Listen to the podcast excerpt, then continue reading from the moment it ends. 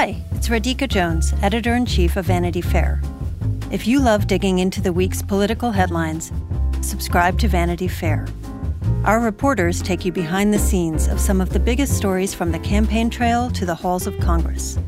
Just for our Inside the Hive listeners, save 15% on a yearly digital subscription to Vanity Fair with promo code POD15.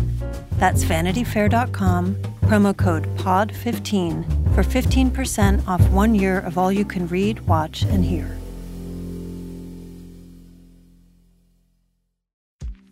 AI is making waves in every field it touches. President Biden is now on TikTok, and the election draws closer each day. With so much going on in the world, it is hard to keep up with it all, let me tell you. Hi, I'm Kai Ryssdal, the co host of Make Me Smart. It's a podcast from Marketplace. And every weekday, Kimberly Adams and I break down the latest in business and the economy with short daily episodes to make it easy for you to stay in the know. Listen to Make Me Smart wherever you get your podcasts. So, this is the cafeteria and I'm very excited to be here. And also, I don't know who any of these people are. Okay, well, if you're ever here and you need somebody to eat with, I'm happy to eat I with you. Need somebody to eat with. Be glad, uh, glad to. Uh, we are going to talk about culture wars and the culture warriors that wore them, yes. and how they have real world, con- uh, real world implications and consequences you know what? If you have to work in an office and you have to write somewhere, you might as well do it from the Freedom Tower with views of the water, views of New Jersey, of this, you know. coffee? Yeah. Oh yeah. I'll yeah. Can I just get one of these? Coffees? Oh, you want one of those coffees? I want one of those fancy coffees. I'm Molly Jong-Fast, special correspondent for Vanity Fair, and I'm in the studio today with Chris Murphy. Say hi, Chris. You must say hi. Okay, say hi right I, now. Go. I will say hi. Hello. Hi. I'm Chris Murphy. I'm a staff writer at Vanity Fair, and I cover entertainment and popular culture for the Hollywood section. This is the third in a series of bonus episodes from Vanity Fair writers from in and outside the hive, in addition to the regularly scheduled programming from co hosts Joe Hagan and Emily Jane Fox. Chris Murphy and I had never met. We are now in a room in the Vanity Fair offices, and we are best friends. We're in that special period between two enormous cultural moments mm. the Super Bowl. Yeah. And the Oscars. Totally. We need a name for this period. Yeah, Go. I feel like it's America's cultural Kinsey scale. You know, you're either towards the Oscar side or you're towards the Super Bowl side. Everywhere, somewhere in between. It's a spectrum. It's right. a spectrum in terms of what you cherish the most. What are you, what are, where do you fall on that I, spectrum? I mean, I can't. I don't even. I I now I I know what sport they do during the Super Bowl. Dayenu, as my people say. Like I know what sport it is. And so yeah. that is good. Okay, I didn't so, always know what Okay, so I'm gonna you're sort of more on the Oscar side of the I'm on the Oscar side. Scale. Yes. Same. I as you know, I, I, cover the Oscars, you know, so I 100% I'm there, but everybody has a framework right. for both of these major cultural events. Exactly. And I would say one thing about the Super Bowl is that the Super Bowl is like 60% Super Bowl 20% halftime mm. show and 20% advertisement. And that actually adds up to 100%, so that was actually very good math. well, I, I, I, I, figured it out before I started talking because I was worried, yeah. as I have at times not added up to 100. um, but I want to talk to you about this because uh, the Rihanna halftime show was really an interesting cultural phenomenon. The National Football League welcomes you to the Apple Music Super Bowl 57 halftime show. Before it started, we saw right wing commentators. They're really into satanic, right? Yeah, so much satanic panic these days. It really, even before she even stepped foot right. on to the field, they, you know, they said it was of the devil. Right. Okay. She's dressed in red and she falls from the sky surrounded by people dressed in white, like angels. Do we know the story from the Bible? When Satan fell from heaven and he brought down those fallen angels with him? It's exactly what played out on our screens. And meanwhile, it turned out to be all panic and no satanic. right? Yeah, I would I would say it was definitely light on uh, you know the Satanism, if you will, other than the fact that she was wearing red, which I they're so afraid of the color red these days. I mean, you'd think. I mean, I think they're really afraid of the color black, though. Yeah, that oh, yeah, and I think that actually that I think that's the main problem with uh, a lot of the coverage of the Super Bowl from Rihanna's halftime performance to Lee Ralph's Right. song, you know, singing the Black National Anthem, really lovely and wonderfully um, at the beginning of the the game. I want to talk about Colin Kaepernick I- I for a minute. I think we have to. I think we do. And um, I first of all, I think that I I feel a lot of um, nachas. I actually don't know what that means. I don't either. It's like a Jewish word for how much you like someone. Oh, okay. I feel a lot of nachas for Colin Kaepernick. No, everybody's laughing at me. I think nachas is a real word. I don't even care. It's my word now. I trust you. uh, for Colin Kaepernick, and I want to talk about Rihanna, who refused to perform two years ago because of the treatment of Colin Kaepernick. Yeah, so actually, it was actually not to correct you, but I think it was Please actually do. four years ago. It was Excellent. twenty. It was 2019, just because pretty specifically, and I do think this matters. Yeah. Um, because uh, uh, Rihanna said no to turn down the Super Bowl in 2019. She said she wouldn't perform because of the NFL's treatment of Colin Kaepernick. right, which was beyond the pale. Beyond Awful. the pale, ran him out of the sport Yeah. um, for you know beginning the kneeling protest um, and so much more. But a really important thing sort of shifted, at least in terms of the halftime show, since then, in that Jay Z and Roc Nation teamed up with the NFL to start programming the halftime show in 2020. And Jay Z is who discovered Rihanna when she was just a teenager, you know, Before in, she was a billionaire. before she was a billionaire, when she was just a teenager, um, you know, in the Caribbean, um, and discovered her. And you know, they've had a working relationship for almost 20 years Yeah. now. So I think Jay Z getting on board and it, teaming up with the NFL, sort of to democratize and diversify. But I could definitely see Rihanna, you know, changing her mind or being more Right. open to the idea of performing at the Super Bowl of- because of Jay Z's Yeah. involvement. No, I, no question. But I want to talk about Rihanna because she was not Madonna up there. She was wearing Mm-hmm. fully, and again, I'm not making a judgment about her sexuality. I'm just making, I want to point this out so that we can talk about some of the criticism she Yes, received. no, we should. Uh, she's wearing like long sleeves. She's wearing a coat. Could not. There's not been a more sort of uh, covered up Right. and more um, She looked like the. Pope. She looked like the Pope. You know, Yeah. she- a more chaste Pope. yeah, Yes. I mean, a gorgeous Pope, but Yeah. a more chaste outfit that Right. a Super Bowl performer has sort of ever done. And I do think. For those, you know, like me who've been a fan of Rihanna since, you know, for the past 20 years, you know, like a huge, huge fan, the thing that makes Rihanna an interesting pop star and the thing that makes her like so compelling is that she doesn't have to do all the tricks and the whistles and the bells and the, you know, the flips and all these things that these other girls have to do to get your attention and to, to- and to own a stage. Right. She is enough. Her, you know, Her music Her is music is enough. The songs are enough that she's not going to do. She never was one to do like a million costume changes or these like incredibly complicated dances Right. or anything. And she brought that same sort of energy of like, "I- I'm enough. My music is enough. My vibe is enough. It, it was incredibly Rihanna, and it was incredibly well executed, and it was so specific, and it actually sort of like it it, it was subversive. Yeah, for her to do uh, do yeah, nothing. Like, yeah, go girl, give us nothing. Yeah. It's really amazing. So conservatives were obsessed with this halftime show. Mm-hmm. They decided it was going to be satanic. She got up there. Nobody knew she was pregnant, or a lot of people didn't know No, she was no, it pregnant. was definitely not. It was Right. not announced. We did not know in the industry that she was. Pregnant. Everyone pregnant. was like, she looks a little bit, oh, I don't want to say it. Oh, wait, she's like, I don't know, six, seven months pregnant. Mm-hmm. In my mind, celebrities have this very tight rope to walk Yeah. Being political and being true to themselves, but also not being. Uh, you know, not killing their careers, right? Because they, you know, and she has been really vocal a- about certain things, like she is pro-choice Yep. you know, like most Americans. So all of these anti choice people were like, look, Rihanna shows you can have it all. it was so crazy how they sort of like bastardized her narrative and just sort of honestly projected their own politics Right. onto the performance um, of you know this uh, you know anti-choice pro-life Right. movement just because she's a woman who is performing while pregnant i mean she's you know one of many women who have done this before and two she's been outspokenly pro-choice yeah. her entire career Yeah. um, But you know, they're politicizing something that is not political. That is that is not political, and and it sort of backfired in their face. And it's not the only way this happened at the Super Bowl.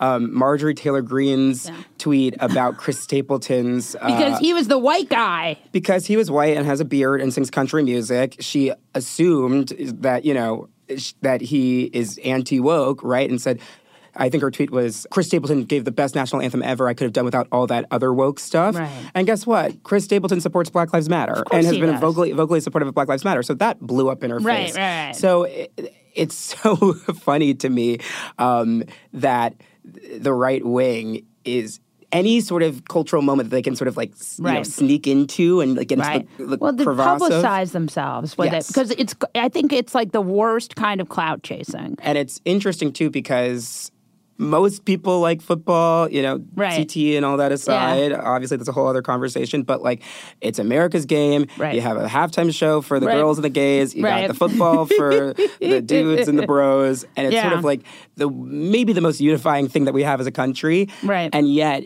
you know, the right insisted upon trying to find any way in which to uh, push their agenda, and they're always yelling at us about our agenda. It's like, actually, right. you're the ones who are doing the agenda pushing. Right. Inside the Hive, we'll be back in just a moment.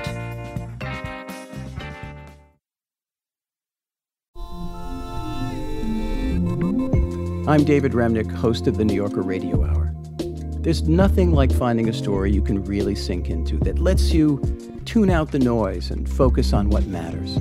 In print or here on the podcast, The New Yorker brings you thoughtfulness and depth and even humor that you can't find anywhere else.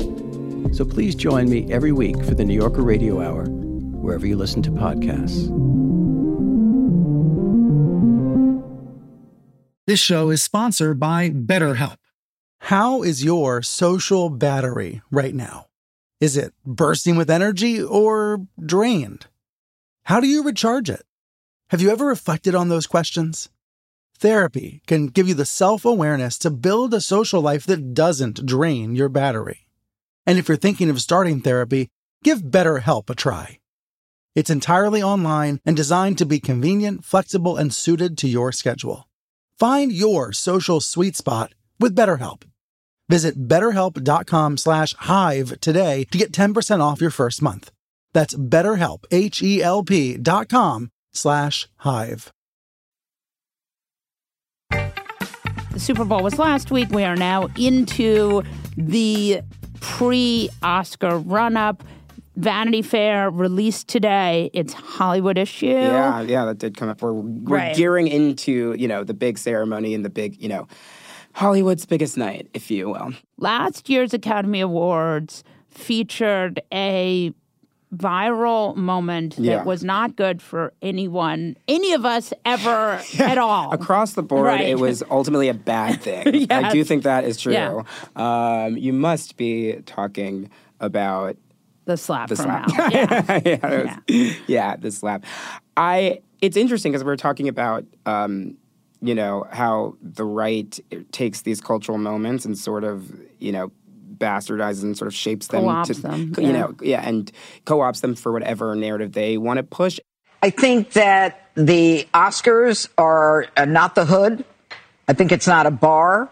The fact that the LA sheriff didn't haul this guy out of there at the next commercial break explains why there's such a huge crime problem in this country. They've set the bar pretty high. There's going to have to be a murder on stage next year uh, to keep those numbers up. So you've got a new be, show. You got to be honest. We're all going to be watching it.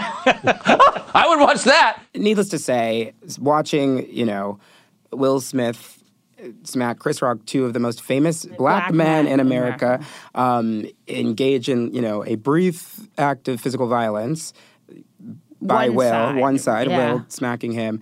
Obviously, hitting someone is never a good idea. It's a, it's bad. It's Right. assault. It's Right. it's terrible. And um, it felt like in the aftermath of the Oscars, and then also leading up to this year's ceremony, in terms of the way people uh, sort of take moments and then project them. You Yes. know, it felt like the right sort of felt like, oh, we got you. This is what we've always Right. been saying about Right. black, Black men, men. and violence Yeah. and and you know and uh, policing and all of this stuff. Yeah. And boom, it's on camera, Yeah. you've been caught, which was so unfair and such a It's just uh, disgusting racism. I mean, disgusting racism, a bastardization Yeah. of what happened, and taking everything out of context. And honestly, the left didn't help. I mean, there were some tweets, not to call it Judd Right. Apatow, the director, he you know went on a tweet rampage afterwards. He said Will Smith could have killed him. It's like Right. I'm sorry, I no one's ever Will died from a yeah, slap. I don't as- think Will Smith could have. I don't think Will Smith could have killed him, and that's only gonna It's not right. Galvanize the right wing and uh, and be like and and have them justify their warped take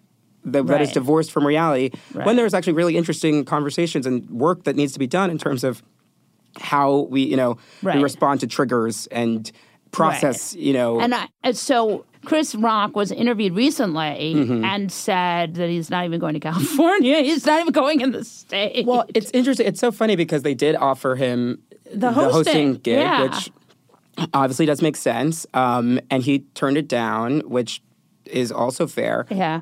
So we have these Oscars coming up, and we know that the right is really ready to jump on this and to try. And remember, I mean, I think like we have to remember that like there are three opinion shows on Fox every night. They get millions and millions of viewers, Mhm. more than most linear television.